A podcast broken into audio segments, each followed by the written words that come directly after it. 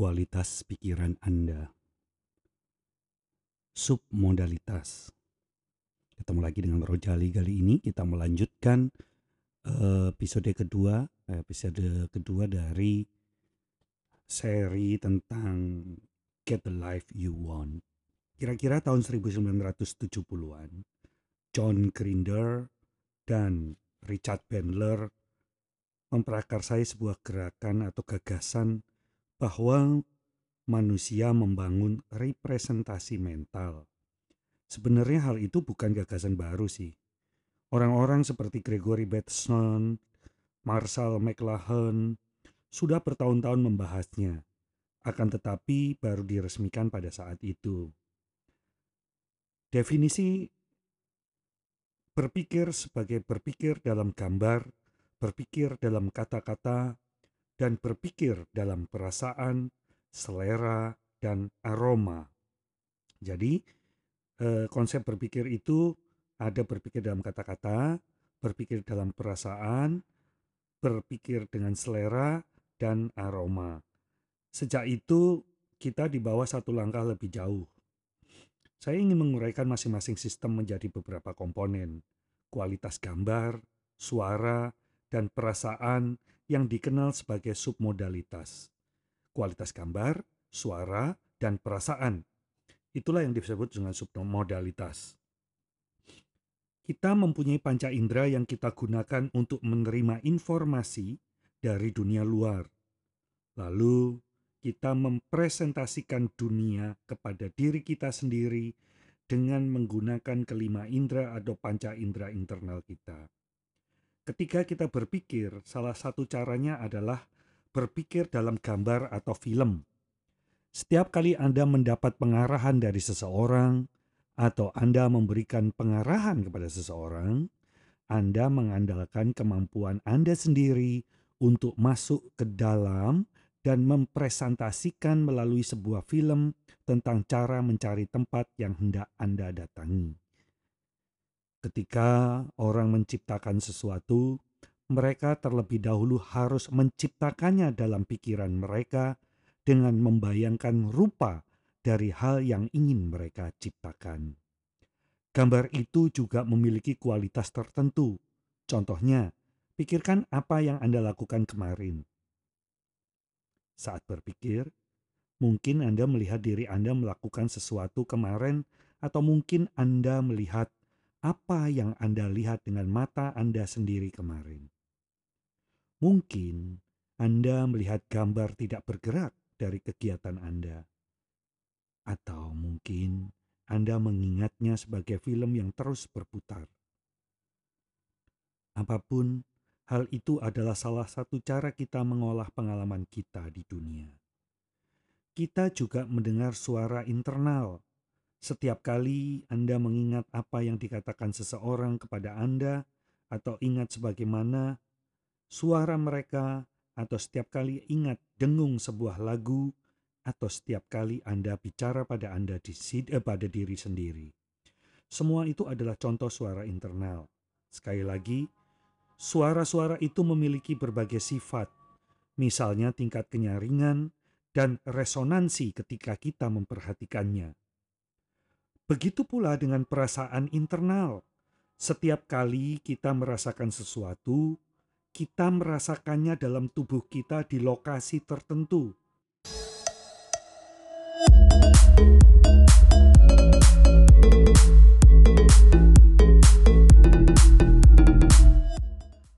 Kita bisa merasakannya mulai dari bagian tubuh tertentu bergerak ke bagian lain dalam tubuh kita ketika kita memperhatikannya.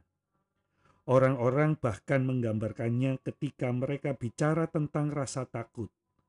Mereka akan berkata, "Saya merasakan ketegangan di perut saya, lalu mulut saya mengering, dan saya merasa pusing." Orang selalu mengungkapkan apa yang terjadi dalam realitas mental mereka. Ketika kita memikirkan sesuatu, gambarnya berada di tempat tertentu, ukurannya pun tertentu. Kita berada pada jarak tertentu dengannya. ketika kita memperhatikan gambar mental, ketika kita memperhatikan gambar mental, gambar tersebut tidak mirip dengan dunia luar. Akan tetapi, kita tampaknya merepresentasikannya di tempat tertentu di depan kita dan gambar itu memiliki ukuran tertentu. Anda melihat diri Anda sendiri dalam gambar itu yang berarti Anda memisahkan diri atau disassociated atau Anda tidak melihat diri Anda sendiri dalam gambar karena Anda sedang melihat dengan mata Anda sendiri. Jika demikian halnya, berarti Anda mengaitkan diri atau disebut associated. Ketika mendengar suara batin dalam kepala Anda, hal itu kemungkinan adalah suara Anda atau suara orang lain. Kemungkinan suara itu berasal dari sebelah kanan atau kiri. Kemungkinan suara itu masuk ke dalam atau keluar. Ada beberapa suara yang sangat nyaring dan ada yang sangat lembut. Terkadang yang ada hanyalah keheningan. Tidak penting dari mana asal suaranya, dan tidak penting suara yang mana yang terdengar. Yang penting Anda memperhatikan perbedaan yang ada pada suara di antara keadaan yang berbeda. Banyak orang sudah sejak lama berbicara tentang perasaan di bidang psikologi. Ketika dulu awal mulai saya melihat berbagai macam konselor, berbagai macam terapis, berbagai macam psikiater menangani pasien. Yang selalu mengherankan saya adalah seringnya orang ditanyai, "Baiklah, bagaimana perasaan Anda tentang hal itu?" Dan ia akan menjawab, "Saya merasa frustasi." mereka akan kembali mengajukan pertanyaan yang sama, alih-alih mencari tahu artinya. Mereka gagal melihat bahwa kata tersebut yang berubah menjadi sebuah kejadian sebenarnya merupakan sesuatu yang dilakukan orang tersebut ketika orang mengatakan dirinya frustasi, sebenarnya hal itu adalah kata kerja. Ketika orang berkata, saya merasa ragu. Ia mengubah kata kerja itu menjadi kata benda dan membuatnya menjadi sebuah kejadian atau sebuah benda. Ketika orang berkata, "Saya frustasi," mereka sebenarnya tidak memiliki sebakul frustasi. Mereka dalam proses menjadi frustasi. Hal itu adalah sebuah aktivitas Ketika Anda mengubahnya kembali menjadi sebuah aktivitas, Anda bisa mengetahui banyak hal tentang hal itu. Jadi, ketika para terapis dan psikiater mengatakan pada seseorang, "Bagaimana perasaan Anda tentang perasaan frustasi?" atau "Bagaimana perasaan Anda tentang perasaan kecewa?" mereka mengabaikan informasi yang paling penting. Kita tahu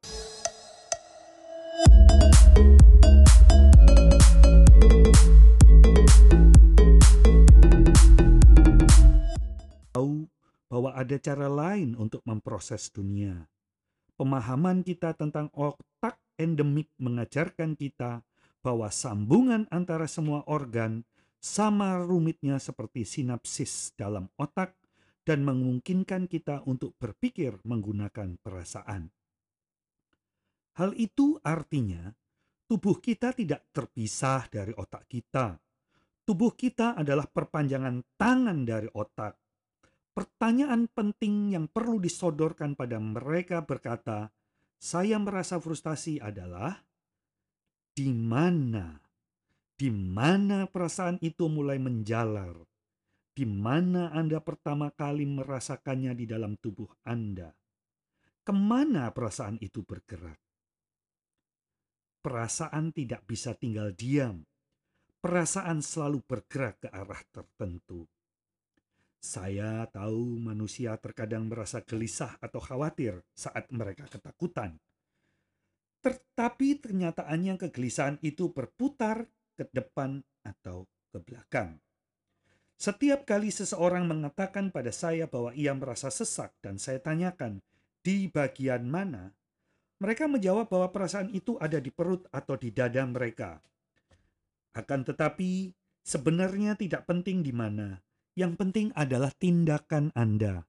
Terkadang saya bertanya, ke arah mana perasaan tersebut bergerak? Mereka menjawab, perasaannya tidak bergerak. Hanya dengan meminta kepada mereka untuk memutar tangan mereka ke depan dan ke belakang, ke kanan dan ke kiri, kita bisa tahu ke arah mana perasaan mereka bergerak dalam tubuh mereka. Hal itu adalah satu-satunya dimensi yang benar-benar ada. Salah satu arah tersebut akan terasa benar ketika mereka berpikir tentang perasaan mereka. Dari sini, orang-orang biasanya memahami bahwa perasaannya bergerak sedikit. Kenyataan bahwa perasaan itu bergerak berarti Anda bisa menggerakkannya lebih cepat. Anda bisa menggerakkannya lebih lambat juga. Anda bisa menggerakkannya ke depan atau bisa menggerakkannya ke belakang. Perasaan kita tidak berada di luar kendali kita. Malah, perasaan kita adalah hal yang harus dapat kita kendalikan. Karena Bila Anda mampu mengendalikannya, Anda bisa mengubahnya. Kualitas pikiran Anda atau submodalitas itu menentukan bagaimana pikiran Anda mempengaruhi Anda. Bila Anda membuat film besar tentang hal-hal yang terkait dengan Anda, umumnya perasaannya akan menjadi lebih intens. Bila Anda membuat filmnya menjadi lebih kecil dan menggerakkannya memisahkannya dari dirinya, menjauh, perasaannya akan menjadi lebih kecil. Kita juga bisa belajar tentang cara menggunakan kendali kita terhadap submodalitas untuk mewujudkan jenis perasaan yang kita butuhkan ketika kita membutuhkannya. Saya menanya, menamakan hal ini sebagai mengelola otak Anda sendiri. Sampai ketemu lagi di seri berikutnya. Tetap ikutin sampai kita berhasil mengelola diri kita lebih baik. Salam Rojali.